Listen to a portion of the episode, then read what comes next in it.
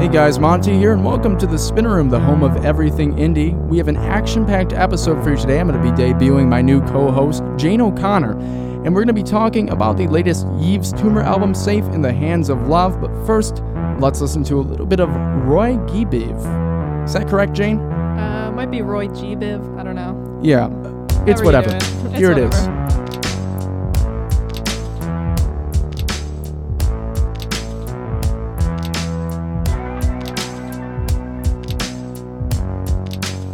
And of course, Boards of Canada is a well renowned and also my favorite electronic artist out there, or electronic duo rather.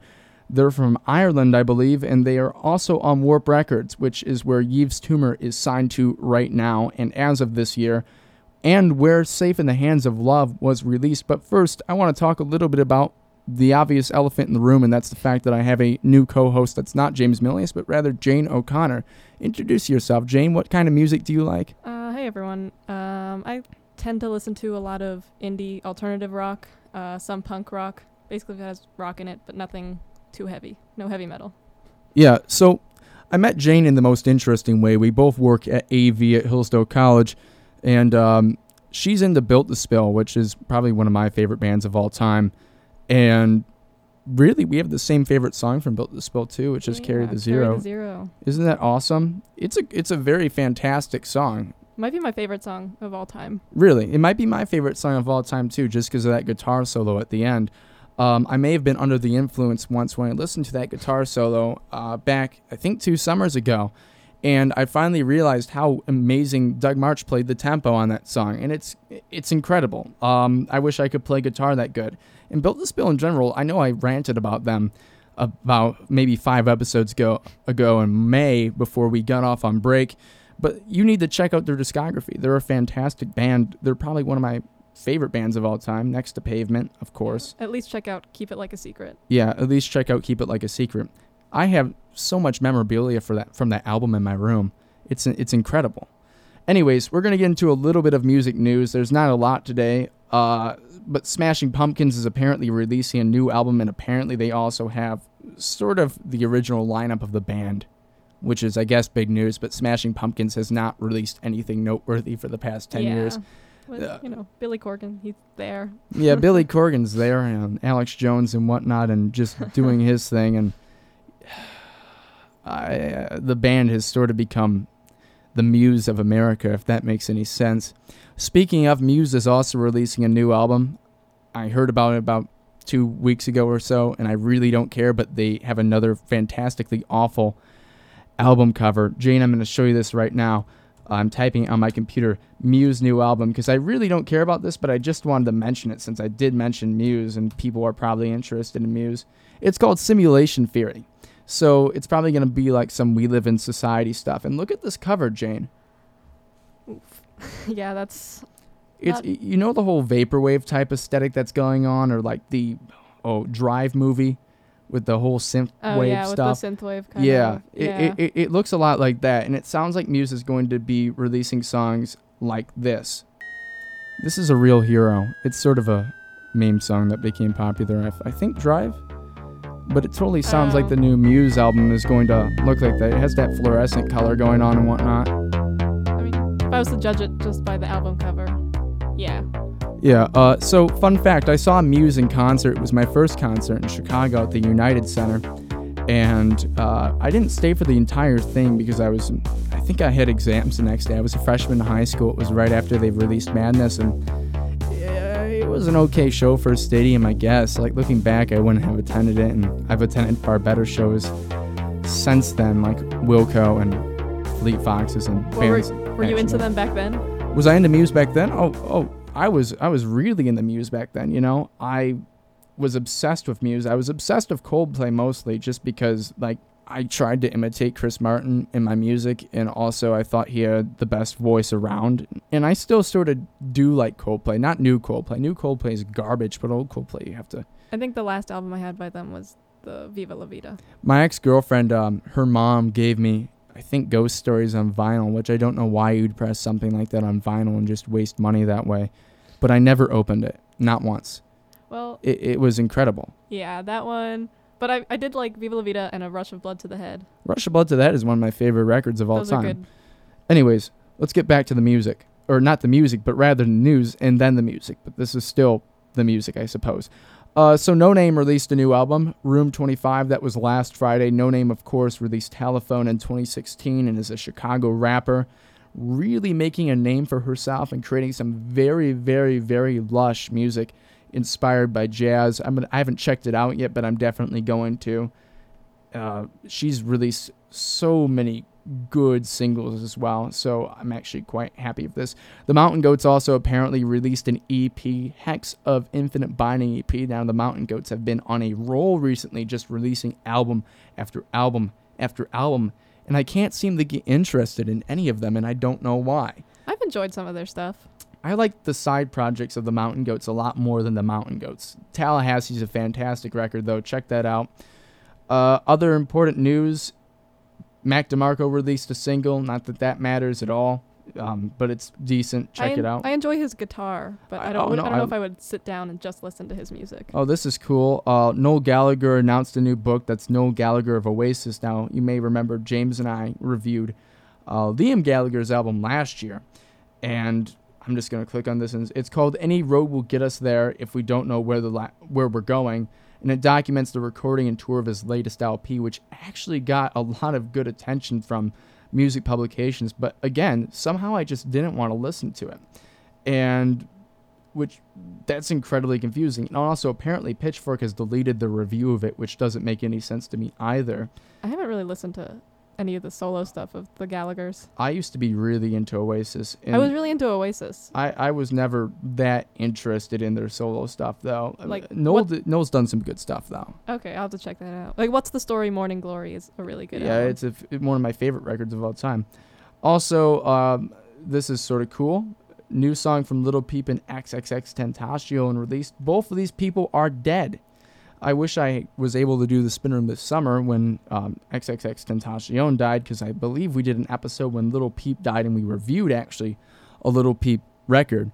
Um, both of these people were sort of meme rappers, and you know, Lil Peep has actually grown on me a little bit, and it sort of sucks that he died so young because I have a feeling he would have actually released some decent music, or at least some music that would find its home on Anticon, a label like that, you know? Or matured as an artist and Yeah, something like that. Anyways, so I think now we should probably get into the review of the Yves Tumor album, Safe in the Hands of Love. And to start this off, I'm going to play my favorite song off the record, Noid, and then we're going to get into a little bit of the history of Yves Tumor.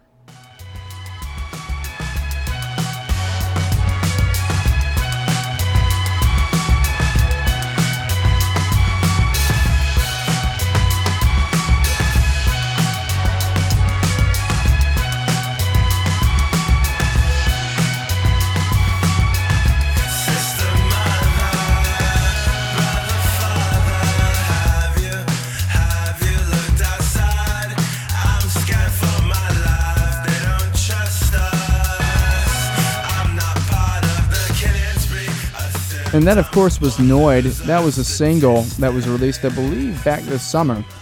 that was probably my favorite. It's my too. favorite song on the record, and we'll get into that a bit more, but I want to talk a little bit about the history of Yves Tumor because it is interesting. So, Yves Tumor was born in Miami, Florida. He's a member of Trump's America, which released, I believe, a mixtape or single. It was a mixtape back in 2016 that received some attention. It was pretty experimental. Uh, Yves Tumor has been involved in a lot of sound collage, in a lot of post-industrial, a lot of hypnagogic pop. I always pronounced that wrong on the first go. Um, but the interesting thing about Yves Tumor is, you know, he's just done so much work with so many different names, and this is sort of a middle ground for him because it's reined in that experimental sound, that loud and booming sound that, you know, you expect from a lot of electronic artists today. And it's managed to do quite well for him. This record has a really good score on rateyourmusic.com at a 3.66 and it's received rave reviews from people across the board and i believe it's ranked number 16th of 2018 out of all the records that have been released this year. And this has been an insane year for music. But it's a fantastic record. It's again if you want an experimental record i wouldn't call it a fantastic record but It's a fantastic record in the sense that it remains experimental, yet it's sort of a middle of the road type thing for people who aren't into experimental to get into. Yeah, I'm not super into experimental stuff, but I enjoyed certain parts, like Noid. and- Yeah, of course. Noid was just fantastic. And the reason why I really like Noid, I know I'm going to point this out, is because Noid as a song is just the most coherent piece of music on the entire record. Maybe Licking an Orchid comes next, but the reason why I don't really care for this record in general, I'm just going to state that right off the bat, is I feel like it's just so schizophrenic and so out, not out there, but out there in terms of sequencing. I value sequencing a lot in my records. I value when songs flow from one song to the other. So you mean like the arrangement of the track yeah, list? the arrangement of the track list and how the songs bounce off each other and how the album develops a consistent sound. And don't get me wrong, this album has a consistent sound, you know? yeah, but it- I will say I was a little thrown off with the intro, where it was kind Yeah, no. So the intro brassy. the intro faith in nothing except in salvation i expected going to this record it was going to be a lot different than what i thought what i thought originally was it was going to be some weird james ferraro-esque experimental midi fun time Yeah, I can see that. and and it wasn't which was pleasant to hear because i don't like the midi fun time james ferraro stuff because i think it's so on the nose and so into its own aesthetic that it doesn't ever develop its own sense of artistry to it um, so i thought going into this that i was going to be getting something a lot more jazzy and a lot more coherent i thought this was going to play out like a concept record and i hadn't listened or read any other reviews of this record before i listened to it like i usually do but when it went into Economy of Freedom, which is Yves Tumor and the Croatian Amor, uh, I was sort of thrown off guard. I will say I didn't originally listen to the album in order. I just looked at a couple singles like Honesty and Economy of Freedom, and I wasn't super into it. Yeah. It took like listening to the album in order for me to kind of get into the album. well, you got to do that in general. yeah, I, I that's find when should have done that first. let's listen to a little bit of uh, Economy of Freedom just to get an idea of where this record goes from the start.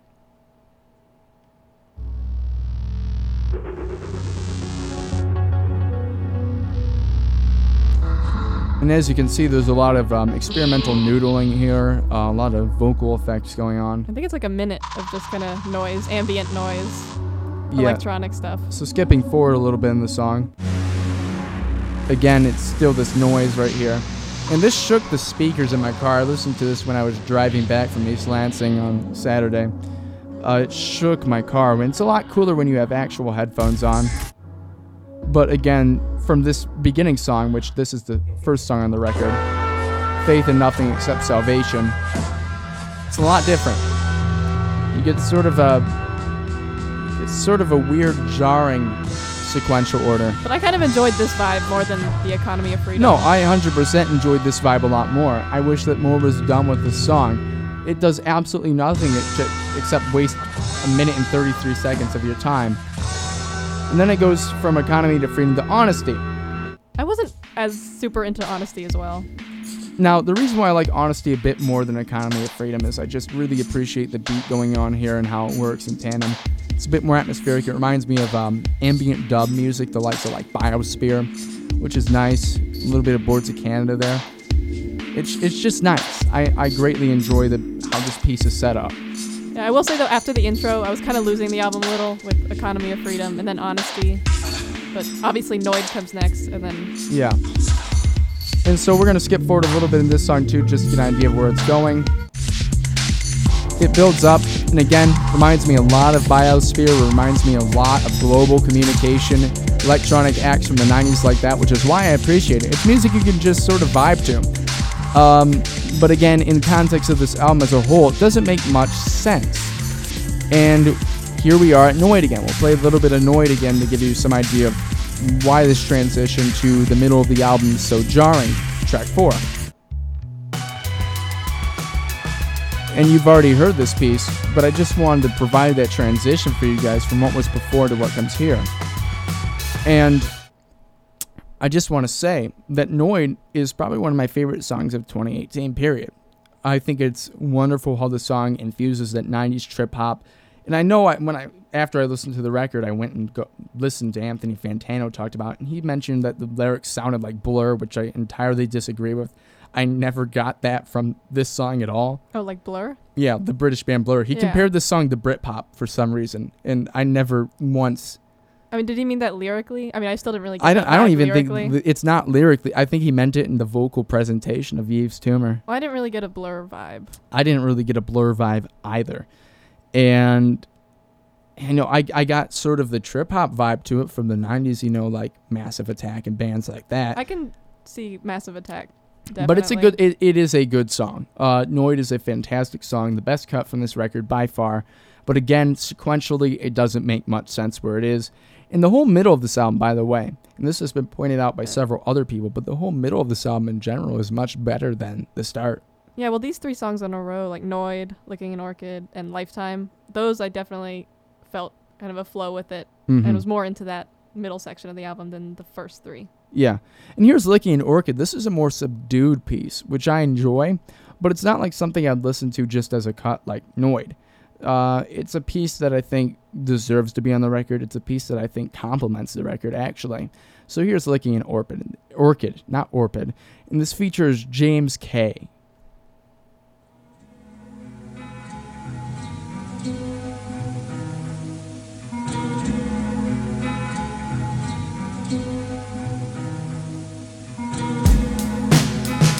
And again, you have that uh, Trip Hop X beat there, which is quite nice.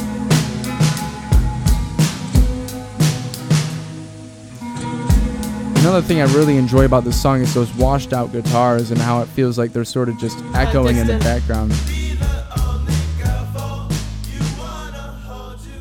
And It I might was just be my taste in music, but I enjoyed Noid and this one much more than.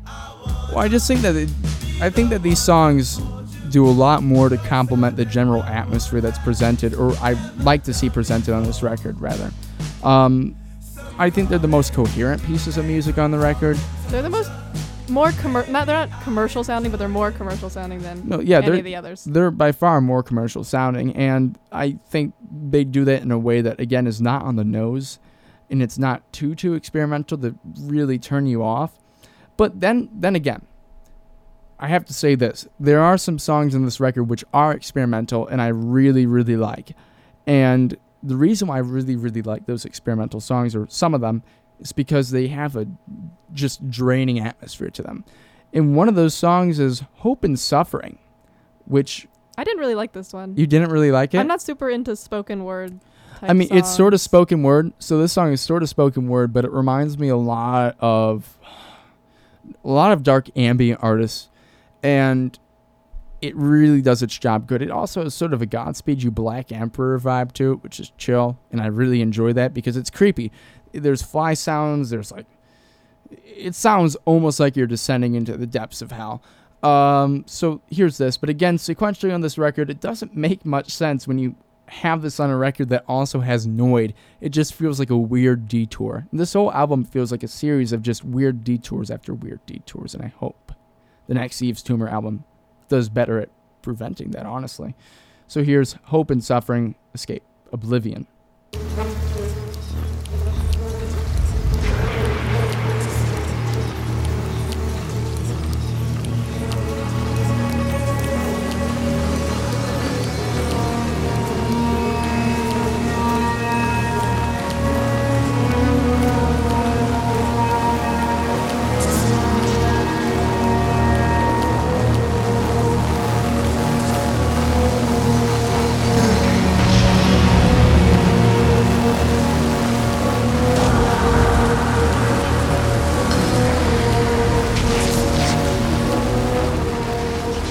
And so near the end of that song, you start to get pigs squealing and just vocals layered over each other, and it's quite quite creepy. There's kind of a spoken word part to it yeah, as well. yeah. There's also a spoken word part to it, like Jane's been saying. I've uh, just never been into that. Like, no, Yeah, like on OK Computer, I always skip fitter, happier. I think Fitter Happier is a fantastic addition to OK Computer, but don't at me. I just, I really, I, I don't ever get the criticism when people like Fitter Happier isn't a good song. I don't know. I, quite like it. it might just be me, because I don't know. I would never want to be driving down the road, like the windows down, just listening to like fitter, happier, more productive. You know. Yeah. Um. So, anyways, the record continues on, and it sort of just hits this stride where you have a lot more uh, songs that basically accomplish, in my opinion, not anything at all in context of the record. And you have the final song, um, Let the Lioness in You Flow Freely. That's a tongue twister. Here it is. And again, you hit that more experimental vibe.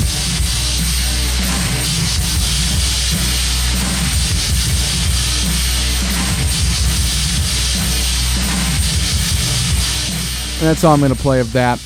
But I think for me, it's probably just my general taste that determined my opinion of the album. So I wasn't super into it because I've never been into really electronic, out there music. But yeah, there was definitely stuff in here that can get you into that kind of yeah. So what would you score it? out of 10. Yeah. I don't know, probably six. I'm sort of of the same opinion. I'm going to give this a 6.5, or if I was going in the pitchfork scale, I would give this about a 6.3. And the reason for it is I don't think this album accomplishes much of anything. Uh, it's a great record in certain aspects. Noid is a fantastic song, one of the best of 2018. Songs like Licking an Orchid really provide an atmospheric edge to this album, and this whole album in general is just an atmospheric thing. And it's nice to listen to. It's nice to, you know, go through this once and experience it.